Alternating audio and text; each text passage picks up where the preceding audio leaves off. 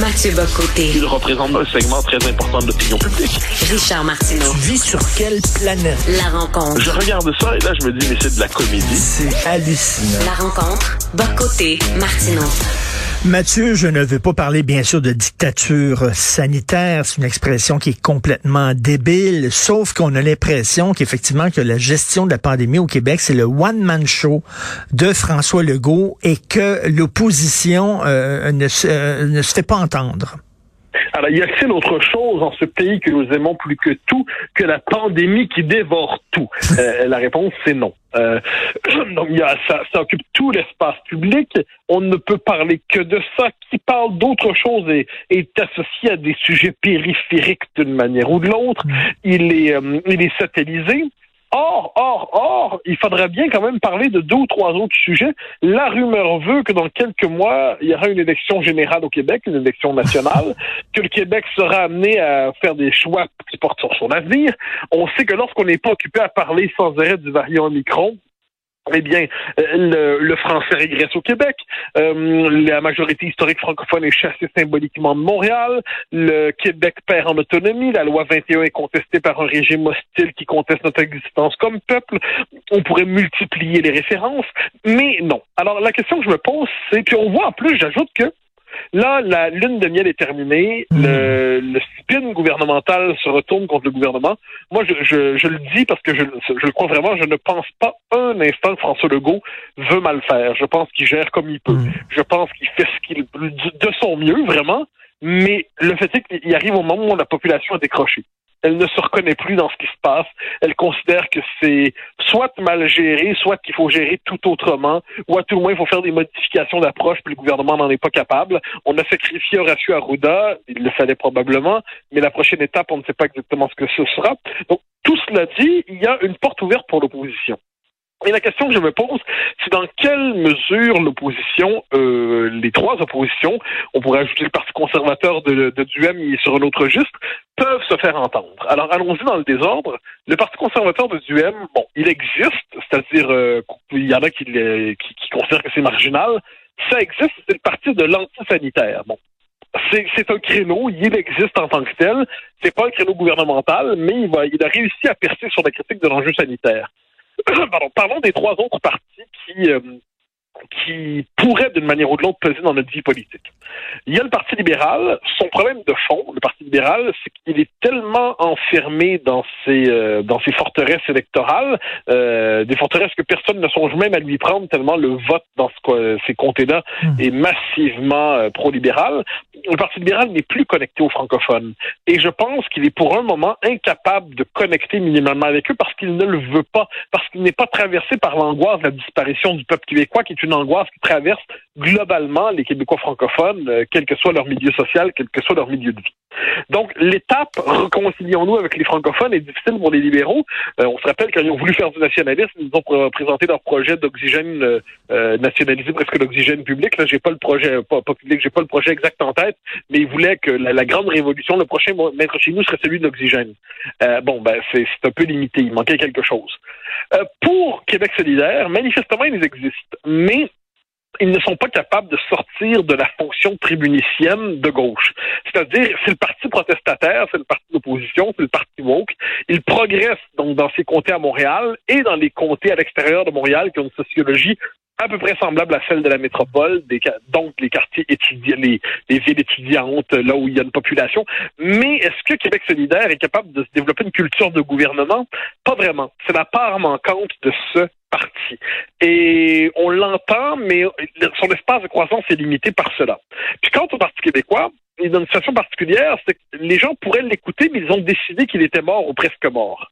Dès lors, le, la principal obstacle au Parti québécois, c'est d'être capable de, je dirais, de déjouer la rumeur, n'est-ce qu'une rumeur, mais déjouer la rumeur de sa propre mort annoncée, qui amène plusieurs à se dire, bon, on pourrait bien voter pour eux, mais ils sont finis, c'est terminé. Euh, le Parti québécois connaîtra le sort de l'Union nationale autrefois.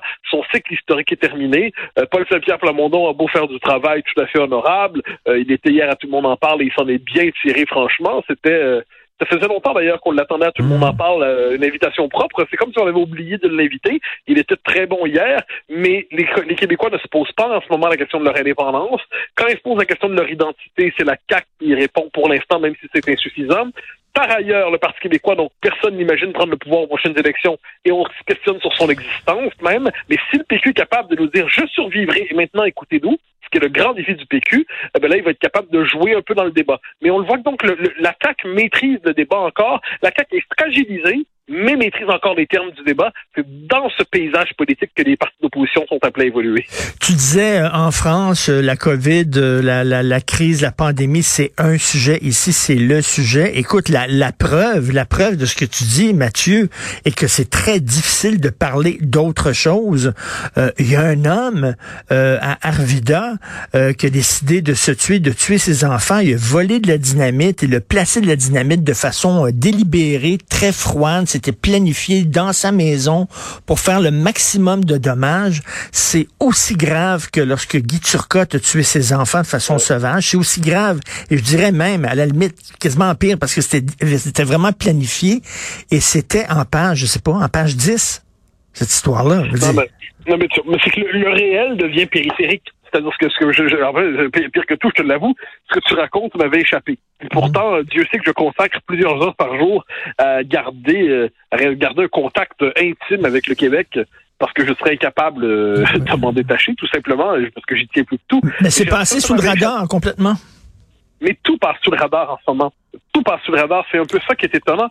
Euh, Rappelle-toi quand, sur un tout autre registre, quand les fédéraux disaient vouloir profiter de la pandémie pour augmenter massivement l'immigration, on n'en a pas vraiment parlé. C'est comme si fondamentalement, la seule actualité disponible, c'est l'actualité pandémique. Puis je veux, je, je le redis souvent parce que, bon, on a chacun nos raisons d'être touchés par ça, Mm. mais je pense à la situation de tous, de tous ces gens qui ont le cancer et qui, euh, euh, si on le voit leurs opérations reportées, chacune de ces histoires-là, puis je les vois passer ces histoires-là, Mm. me fait rager. Bon, et je comprends quand ça arrive, puis quand notre existence d'un homme, d'une femme est compromise, je comprends que le reste devient périphérique. Mais le propre du politique, c'est d'aller au-delà de l'émotion sincère et brutale et d'être capable de rappeler minimalement, je dirais, ben, la diversité des thèmes qui font une nation. Euh, en Europe, on commence en ce moment, je le vois beaucoup, on commence à se dire, bon, ben là, on a peut-être des les mesures de soutien à la population à cause de la COVID. C'est important, il fallait. Mais là, à quel moment ça va se retourner contre nous par une inflation incroyable, par une crise économique majeure? On commence à en parler. On devrait en parler chez nous aussi parce que cette question-là va se poser tôt ou tard. Mais, relative absence de cette question dans l'espace public, j'ai l'impression qu'il y a une forme d'insularité mentale du Québec dans la crise présente. Et si notre Québec, notre Québec que nous aimons, voyait ce qui se passe ailleurs, il se dirait, OK, je vois l'ensemble, ça dédramatise pas la crise, euh, elle est présente, mais ça nous rappelle que l'existence ne, se, ne saurait se définir exclusivement. J'ai l'impression de dire une banalité ici, mais quand j'écris sur ça, plusieurs personnes, des gens de bonne foi, j'en doute pas, m'écrivent pour me dire, Monsieur Bocoté, vous banalisez la COVID, vous faites comme s'il n'existe plus, vous vous fichez de la crise. J'avais pas l'impression de dire ça, mais j'ai l'impression qu'on est tellement dans cette logique de gestion de crise à tout prix sur le mode de l'urgence qu'on en est venu à vous s'empêcher de voir les choses un peu autrement. Comment tu vois ça, toi? François Legault a été élu pour gérer le gouvernement en, temps normal. Et là est arrivée la pandémie. Euh, la pandémie, c'est une super crise. Euh, il n'a pas été élu pour ça. Euh, moi, j'aimerais que l'opposition se fasse entendre. L'opposition dit, Monsieur Legault, vous prenez des décisions extrêmement importantes. Euh, le couvre-feu, fermer les commerces le dimanche, la passe sanitaire, etc. Euh, on veut en débattre absolument. Legault dit non. Euh, les travaux parlementaires vont reprendre le 1er février. Vous allez attendre le 1er février. Non, moi j'ai besoin qu'on dépolitise cette gestion de la crise-là et je veux Ah. entendre l'opposition là-dessus. Ben justement, moi je, reprends, je, je reprendrai ton analyse et je n'utiliserai pas le même mot du tout. Parce que je veux entendre l'opposition, parce que je pense qu'il faut débattre des mesures, je pense qu'il faut, tout au contraire de dépolitiser, il faut repolitiser la gestion de la crise. La repolitiser, c'est-à-dire en faire un enjeu politique, euh, la mettre au cœur du débat public, en faire un objet de délibération. Euh, le propre du politique, c'est le désaccord. C'est le désaccord civilisé surmonté par l'argumentation. Bon. Eh ben, ça, je pense que c'est ce qu'on devrait faire en ce moment. Il faut politiser au maximum la crise au sens où elle doit devenir un enjeu politique. Ça peut pas être un enjeu euh, qui se dérobe à toute délibération, à toute discussion, à tout débat. Et ça, pour moi, c'est fondamental. Ensuite, François Legault n'a pas été élu pour ça, mais ça, on se rappelle, c'est la part inavouable de la démocratie c'est que la démocratie, on vote pour un parti, un programme, mais ensuite, les circonstances font que ça ça correspond jamais exactement à ce qu'on avait programmé ou désiré. En quelquefois, il y a des événements absolument inattendus qui arrivent, puis les autorités légitimes doivent répondre. Je pense que François Legault fait ce qu'il peut là-dedans. Je pense qu'il le fait vraiment. Euh, mais je pense qu'on arrive à un moment où le temps des oppositions est nécessaire, que chacun, que chaque opposition se fasse entendre, c'est nécessaire parce que sinon le décrochage civique va être massif. Euh, je, passe, je, te donne quelques exemples. J'entretiens des amitiés dans plusieurs familles politiques au Québec. Puis je fais le tour et je ne trouve personne en ce moment qui est pas dans le double discours. C'est-à-dire d'un côté, on n'a pas, on veut pas passer pour celui qui fait semblant que c'est pas grave. Mais de l'autre côté, on se dit, mais c'est qu'il y a quelque chose qui marche pas, puis ça, c'est même, même au gouvernement. Donc, qu'est-ce qu'on fait dans un tel scénario? Je pense qu'il faut ramener le débat parlementaire à l'avant. Concernant euh, ce qui se passe en France et les, les attaques qu'on dit que tu banalises la situation. Bon, tu as écrit en disant qu'en France, on peut continuer de voir nos amis, d'aller au resto, la, vie continue. Et là, il y a des gens qui, moi, m'écrivent, ben, tu lu ton ami euh, Mathieu Boccoté, pourquoi c'est pas comme ça au Québec? Et là, je leur dis, ben, c'est parce que euh, lorsqu'on décide d'ouvrir et d'alléger les mesures, on accepte qu'il va y avoir une hausse du nombre de cas. Euh, le système de santé en France est capable d'absorber cette hausse-là? Pas ici pas ici. Là. On est en train, il y a 80 des opérations chirurgicales qui sont reportées. Euh, comment ça se fait que notre système est aussi fragile que ça, bon Dieu? Non, parce que ce qu'on appelle chez nous le, le délestage, en France, on appelle ça la déprogrammation. ça existe aussi, ça, du temps passant.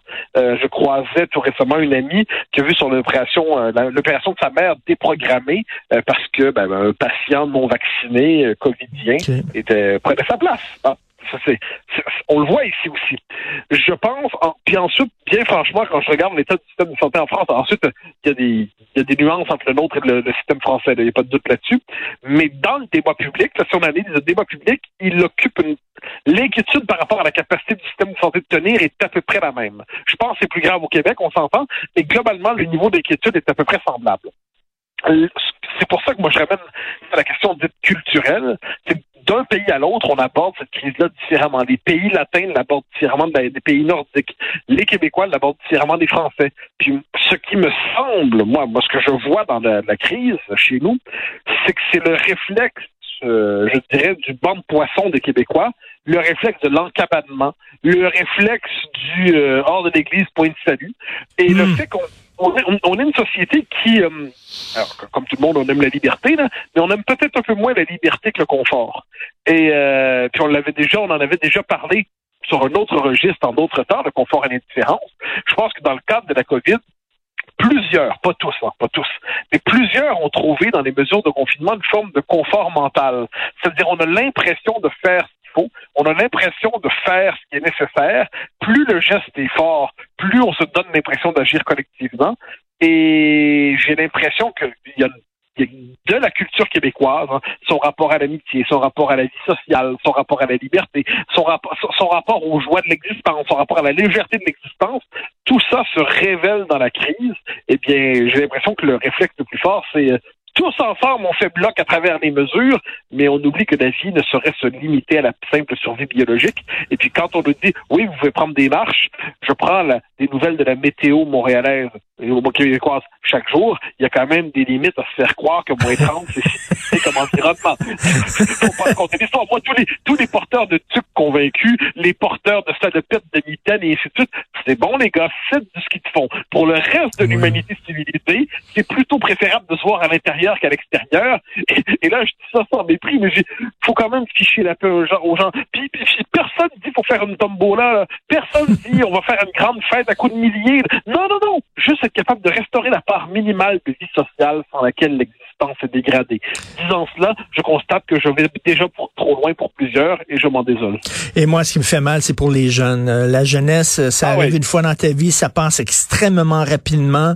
Euh, la jeunesse, l'insouciance, euh, euh expérimenter et tout ça, tu ne fais pas ça euh, quand tu es sur le marché du travail puis tu commences à bâtir une famille et tout ça. Tu fais ça quand tu es jeune et leur, on leur vole littéralement ah leur jeunesse. Je suis d'accord à 100%. Je suis d'accord, l'insouciance c'est le privilège d'un moment de l'existence. et euh, ben, il est suspendu.